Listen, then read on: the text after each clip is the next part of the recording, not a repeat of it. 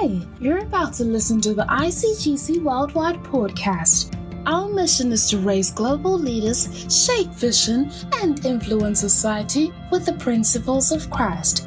For more information or empowering content, follow us on Instagram, Facebook, and Twitter at ICGC Worldwide. And now for today's message. I just came with a word of encouragement to lift you up and to let you know that God is not through with you, and that although the struggle may be severe, God is not through with you. My message is simply titled, It's Not Over. It's not over. You may come through mighty thunderstorms, but God is not through with you. And uh, I trust that uh, if you are in the midst of any battle or any struggle where you are thinking of giving up and you think that you've lost, the enemy has won, Satan has won, discouragement has won over your life, God is here to let you know that it's not over with you and this is not the end of your story. There is a new chapter of your life about to open. There is a new page about to open. Your story will be retold. A new song will be sung over your life. Somebody say, It's not over for me. And so we're going to track an encounter that Jesus had with a man in the Bible called Jairus. Jairus. I, interestingly, the Americans uh, sometimes pronounce the name Jairus. I don't know where they get that from, but it's Jairus. And in that counter, encounter, we'll learn that even when the facts are against you, God's grace can still turn the situation around. And so we're going to read from the Gospel according to St. Mark, Mark chapter 5, and we're going to read verses 21 to 24 and then we will jump to verses 35 to 43. Mark chapter 5, 21 to 24, and then 35 to 43. And we read these words Now, when Jesus had crossed over again by boat to the other side, a great multitude gathered to him and he was by the sea. And behold, one of the rulers of the synagogue came, Jairus by name. And when he saw him, he fell at his feet and begged him earnestly, saying, My little daughter lies at the point of death. Come and lay your hands on her that she may be healed and she will live. So Jesus went with him, and a great multitude followed him and thronged him. Then we jump to verse 35 of Mark's Gospel, chapter 5, to see how that story progresses. While he was still speaking, some came from the ruler of the synagogue's house who said, Your daughter is dead. Why trouble the teacher any further? As soon as Jesus heard the word that was spoken, he said to the ruler of the synagogue, Do not be afraid, only believe. And he permitted no one to follow him except Peter, James, and John, the brother of James. Then he came to the house of the ruler of the synagogue and saw a tumult, and those who wept and wailed loudly. When he came in, he said to them, Why make this commotion and weep? The child is not dead, but sleeping. And they ridiculed him. But when he had put them all outside, he took the father and the mother of the child and those who were with him and entered where the child was lying. Then he took the child by the hand and said to her, Talitha Kumi, which is translated, Little girl, I say to you, arise. Immediately, the girl arose and walked, for she was 12 years of age. And they were overcome with great amazement. But he commanded them strictly that no one should know it, and said that something should be given her to eat. Amen. It's a story that I'm sure you've read in the Bible, one of the miracles of Jesus. And in Mark chapter 5, it's a whole series of Jesus' miracles and encounters with people.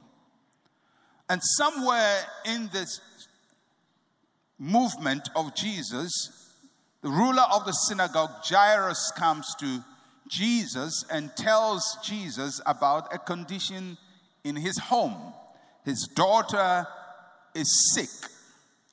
And Jesus moves with Jairus to go and pray for Jairus' daughter.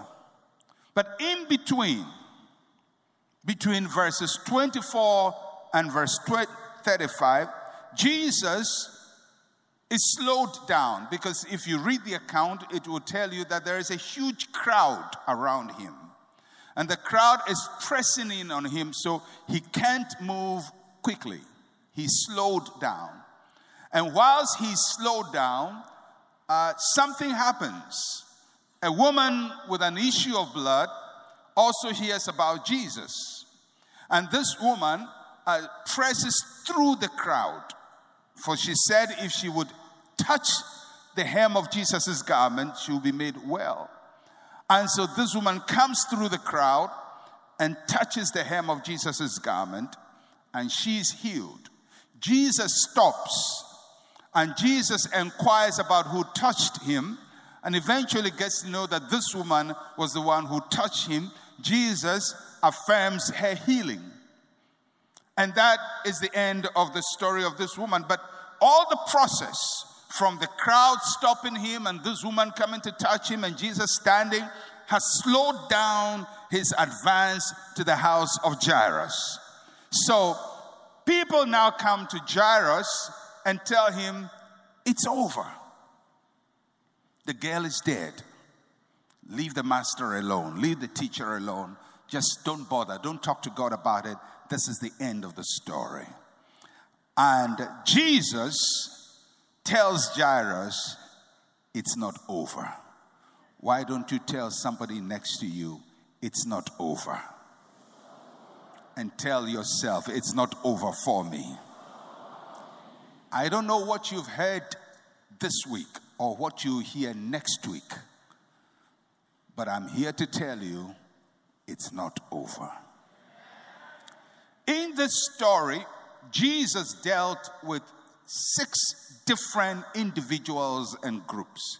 And I want you to take a look at the three, six different individuals and groups that Jesus dealt with. The first person we know that Jesus dealt with is the man Jairus.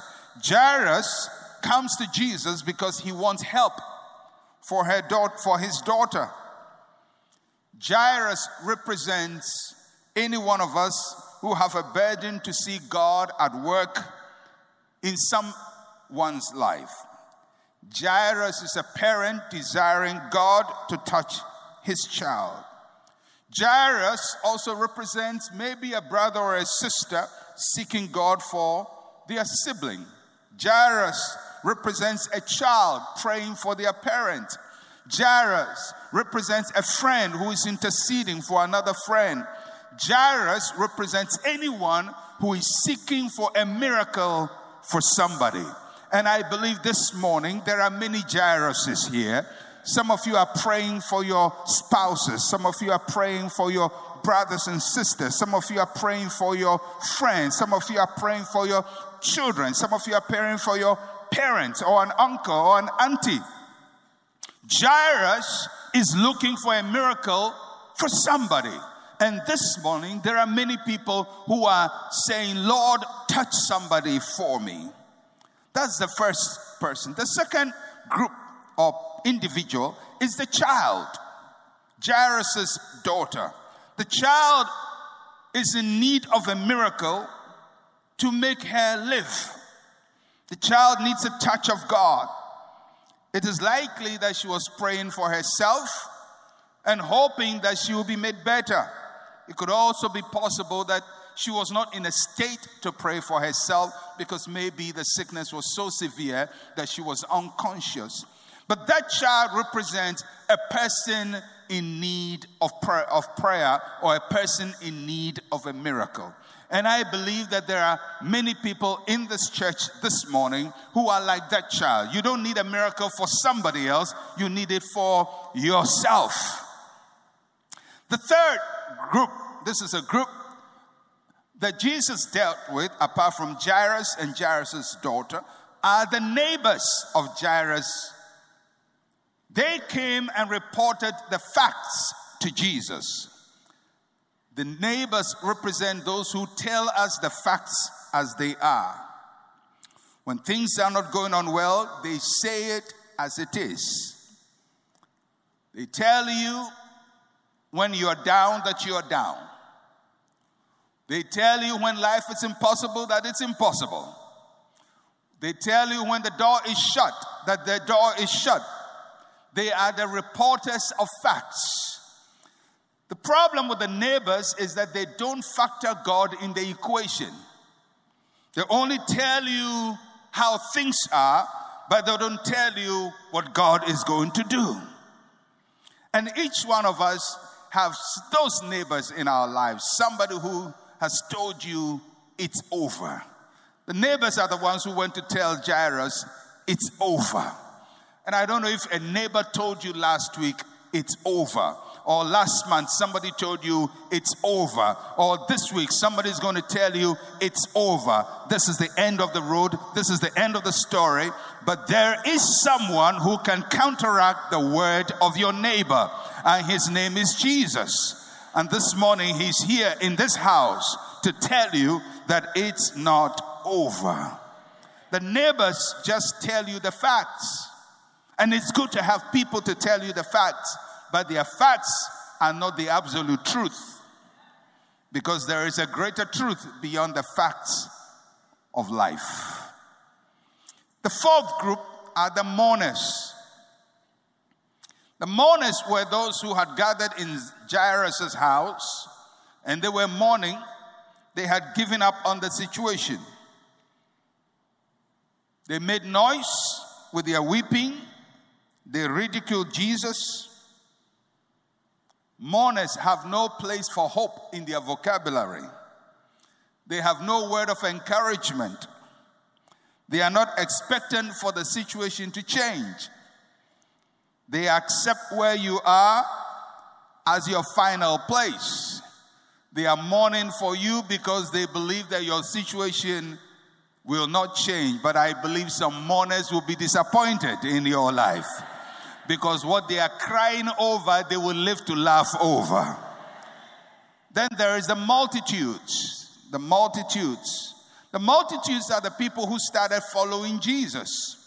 They followed Jesus in the whole of Mark chapter 5. They followed him uh, when the woman with the issue of blood is healed. But when they are getting to Jairus' home, Jesus leaves them behind. There are some people who will follow you part of the way but cannot follow you all the way. And there is a time in your life when you have to turn to the multitudes in your life and tell them, that's far you can go because God has sent me on a journey and you cannot handle what is about to happen.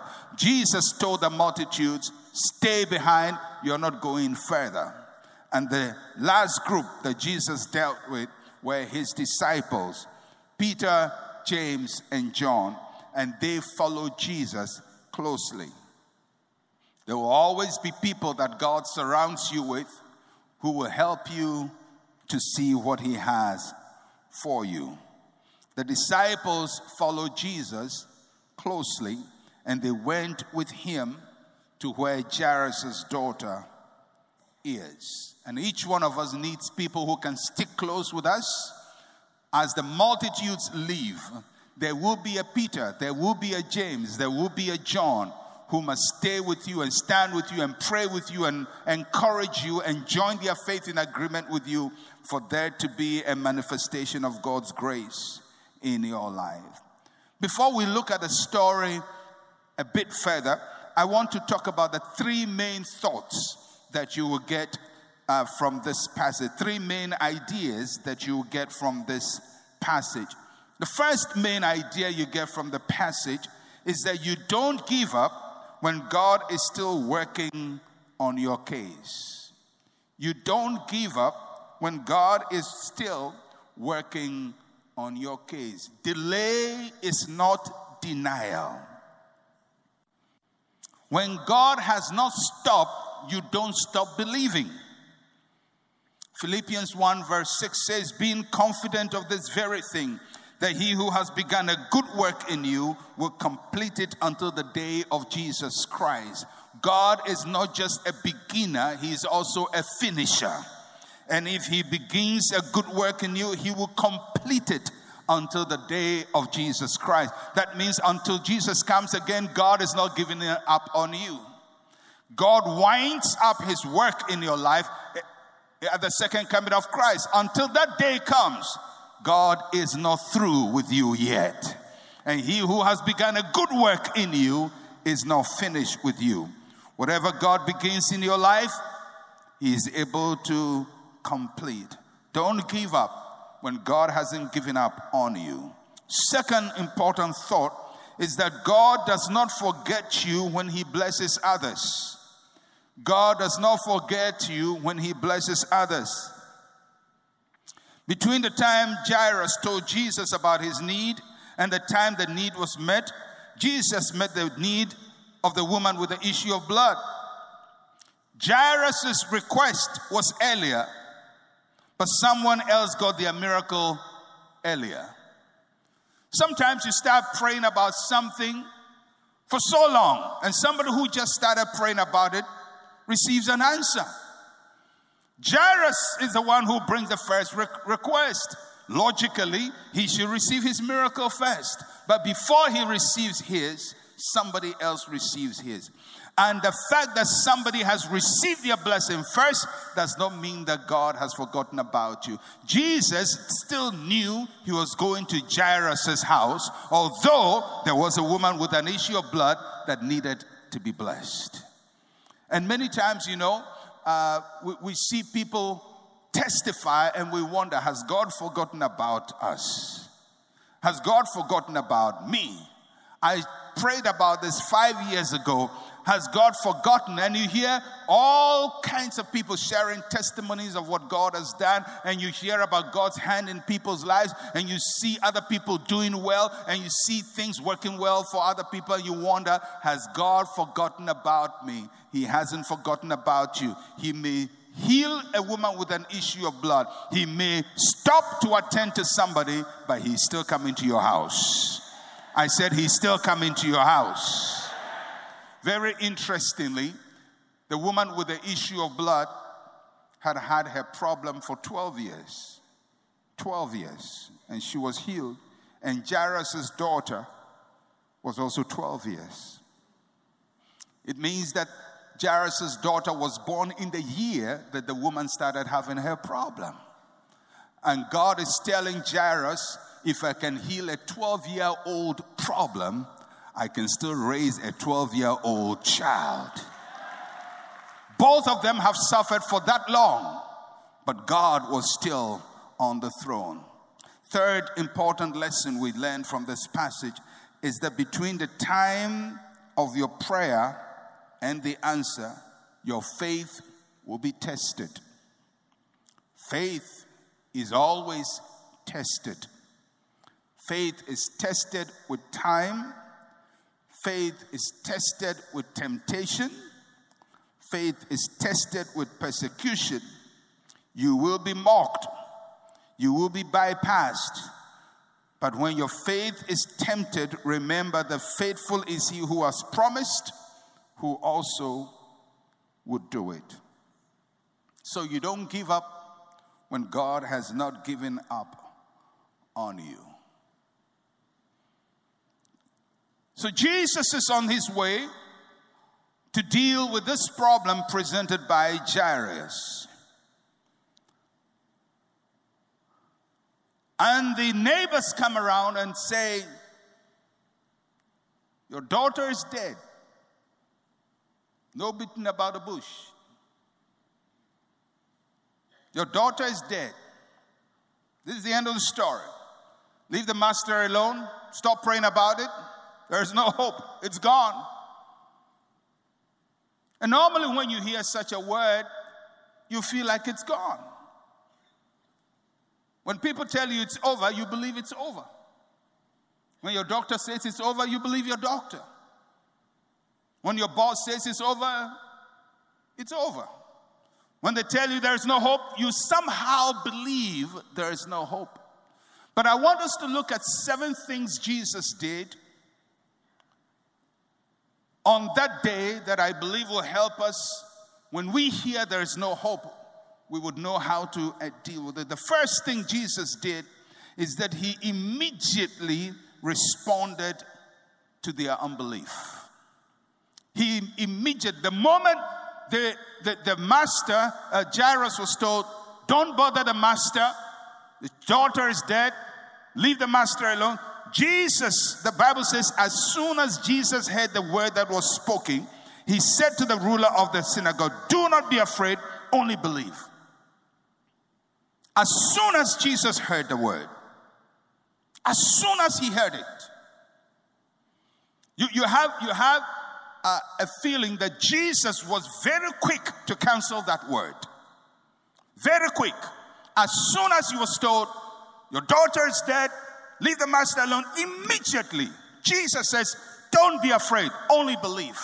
Because if you allow the word of unbelief to hang in the atmosphere, it will cripple you for the rest of your journey. Jesus had to confront that word and he had to deal with it immediately he said, Don't be afraid, only believe. Don't ever allow the voice of unbelief to be the predominant voice in your ears and in your spirit. Don't allow a voice of defeat to continue ringing in your ears even after you've heard it. Don't allow the voice of impossibility to continue to dominate your thoughts in your sleep and in your mind and in your dreams. Jesus, immediately he heard that, says, No. And there are times that somebody speaks to you and you must cancel that word. You go to the doctor, and the doctor says, We have examined your case, this is your problem. That's fine. But then they give an opinion. There is no hope. That's their opinion. It's all right to give me what the x ray says, but it's not all right for you to tell me how it's going to end because you are not God. And when your doctor tells you that, you have to be bold and counsel it and say, I am not afraid, I shall not die, but I shall live to declare the glory of God. Jesus immediately canceled that word. Because many times we allow unbelief to live for too long in our minds. We allow it too much space, too much room, and it cripples us. And daily it rings in our hearts, in our minds, in our thoughts, and we begin to think, This is it, it's over. It's not over. I said, It's not over. I said, It's not over. I said, It is not over.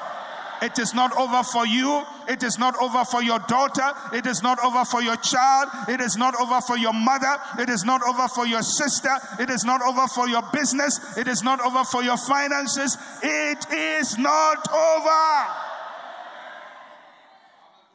You have to cancel that word. You have to cancel it because it's not over. That's the opinion of man. It's not opinion of God. It's not God's word. It's somebody's calculation of the situation. But their calculation does not factor in the unknown factor that there is a God in heaven who rules in the affairs of men. And those who trust in the Lord shall be like Mount Zion, and they shall not be moved. You will not be moved. Jesus confronted the situation. The second thing that Jesus did is that Jesus pulled away from the crowd. Verse 37 says, He permitted no one to follow him except Peter, James, and John. Know the limits of those around you. Jesus was a crowd puller, but he was not a crowd believer. Jesus was surrounded by crowds, but he never committed to them because the crowd is always fickle. One moment they are for you, the next moment, when the circumstances change, they are going to change their opinion. Their views shift very easily. When Jesus gave the crowd bread and fish, they said, Hail the King of the Jews. Then, when he told them, Eat my flesh and drink my blood, they said, We can't follow this man any longer. A few minutes ago, they wanted to make him king. Next time, they can follow him. The crowd will disappoint you. If you want people to, to follow you all the time, they will disappoint you. People will let you down. People you have trusted in, people who have said, I will go with you, I will die where you die.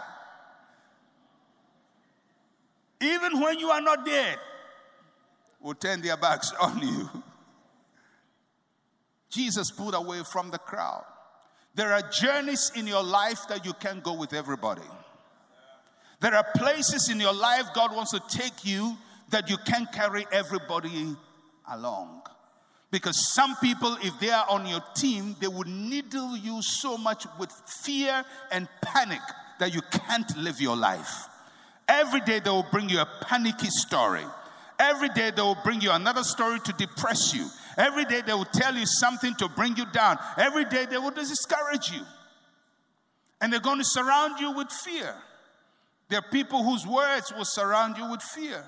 Always tell you about witches fighting, fighting against you. And they went to a prophet, and the prophet said there are some people fighting. And they went to another prophet, and this person said it, and this person said it. And every day of your life is a life of fear. I don't see how God delights in torturing and tormenting his children. That is not the God of the Bible.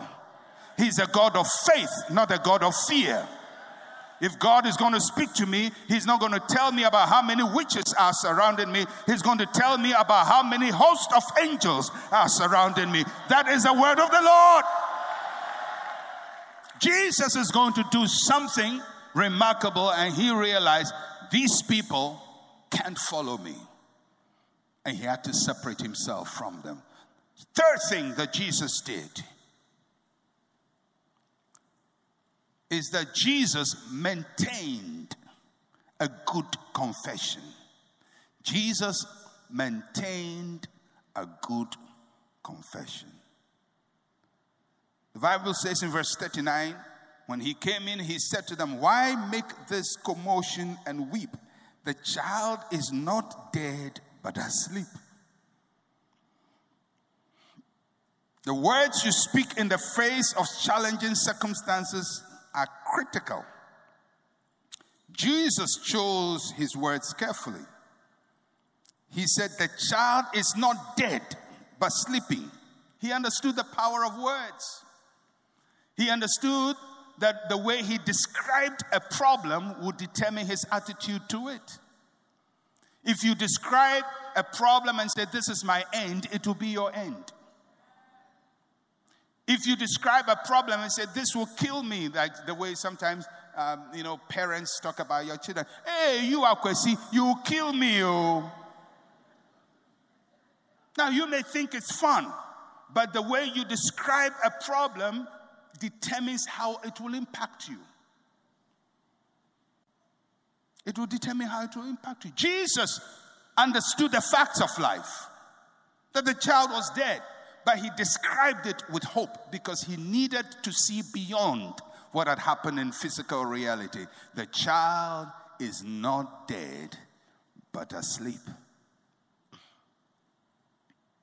In the face of fear, we must still speak the word of faith.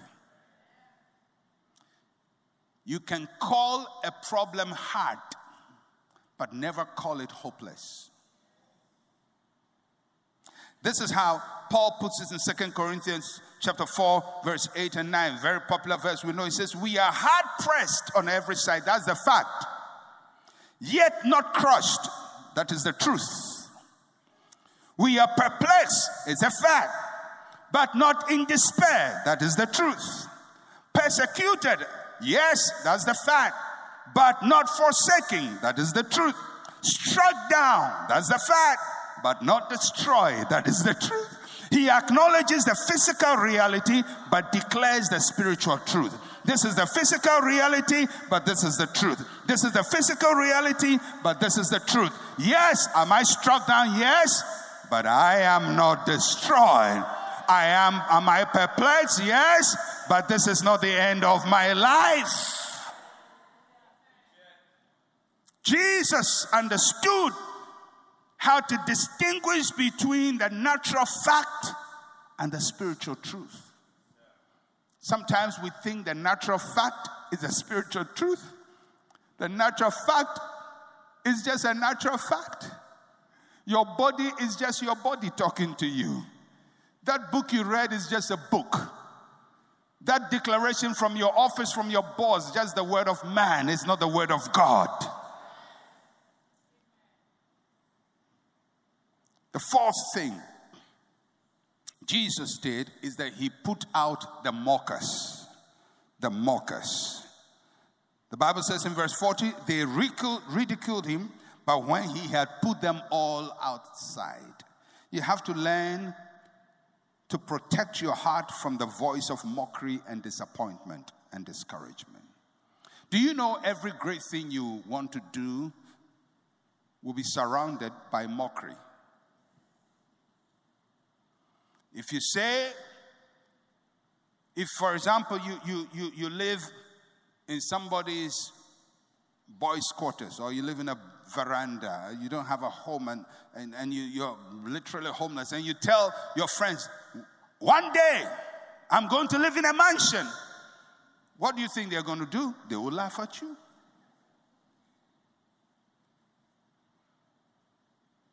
If you are broke, and you say, one day I'll be rich. What do you think your friends are going to do? You think they'll say, oh, yeah, yeah, yeah, it will be? No, they will laugh at you.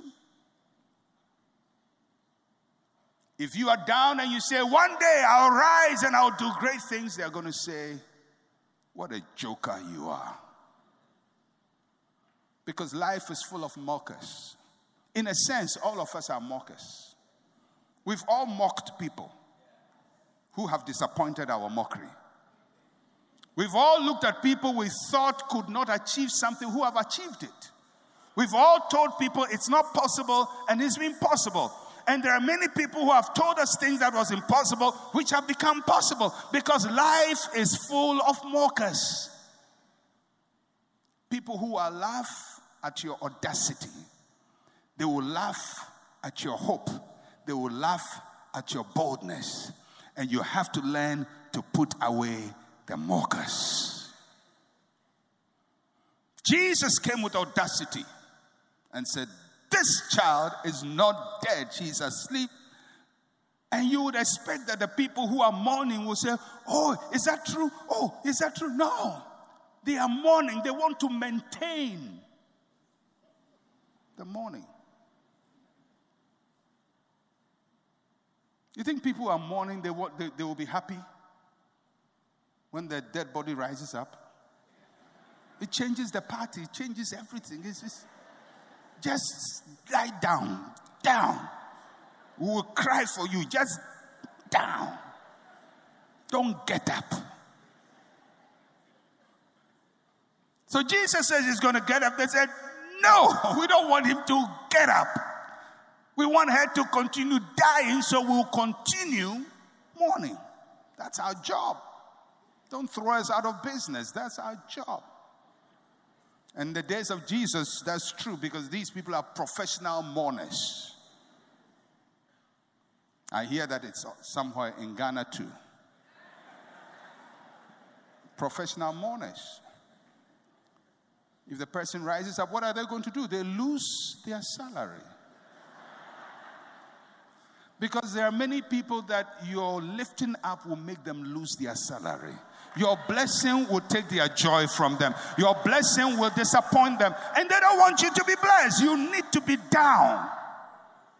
You need to be broke so you can always borrow from them.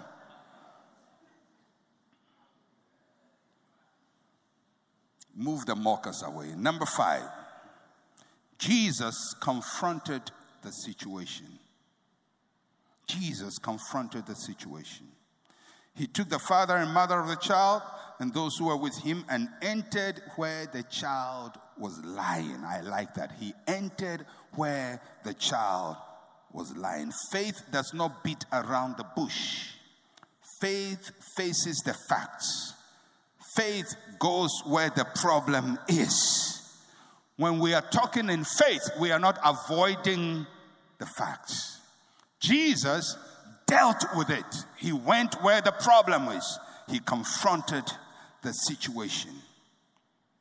The sixth thing Jesus did is that Jesus spoke boldly in faith. The Bible says he took the child by the hand and said to her, Talitha Kumi, which is translated, Little girl, I say to you, arise. The voice of faith is a voice of boldness. Faith is not timid. Jesus did not pray, If it be your will, O Lord. Jesus commanded life out of death. He called the things which be not as though they were.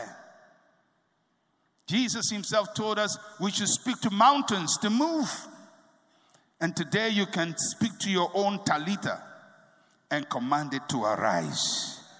And in the name of Jesus, I command anything precious to you that is dead to arise. I command life to you. I command joy to you. I command peace to you. I command strength to you. I command wisdom, opportunity, mercies, favor, new levels. Whatever is down is rising up in your life again. If you lost your job, you are coming back. If you lost your business, you are coming back. You lost your investment, you are coming back. When life kicks you down, you are coming back. Your friends are mocking you, you are coming back. Talitha Kumi, arise, daughter, arise, son. And this morning is a morning for rising up. It's a morning for lifting up. Jesus says it's not over. And he speaks to that girl to arise.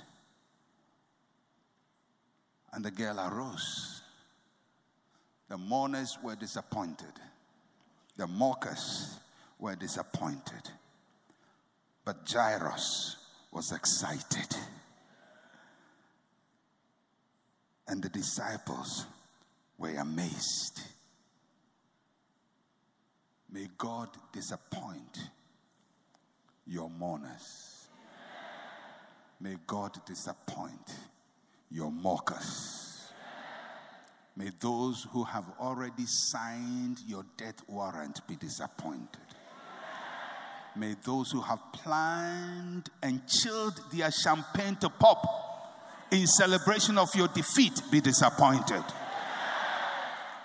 It shall not be evil with you. You will not go down. You will not go down you will not be buried. Jesus is here and he brings resurrection. And the seventh and final thing that Jesus did is that Jesus helped them to maintain the miracle.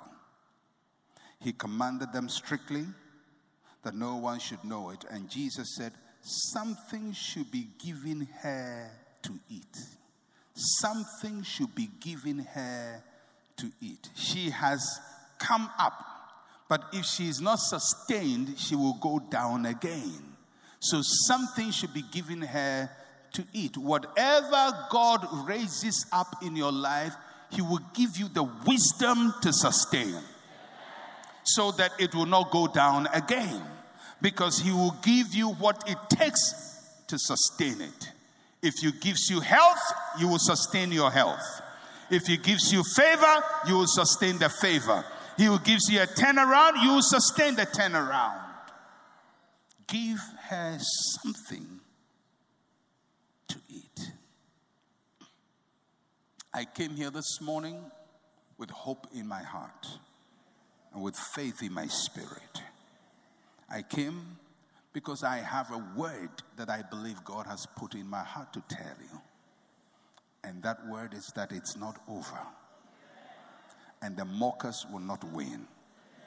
And the mourners will not win. And those who have planned to celebrate your defeat will not live to celebrate it. God will give you the victory. God will fight for you. God will war for you. God will lift you up. God will sustain you. He will grant you favor.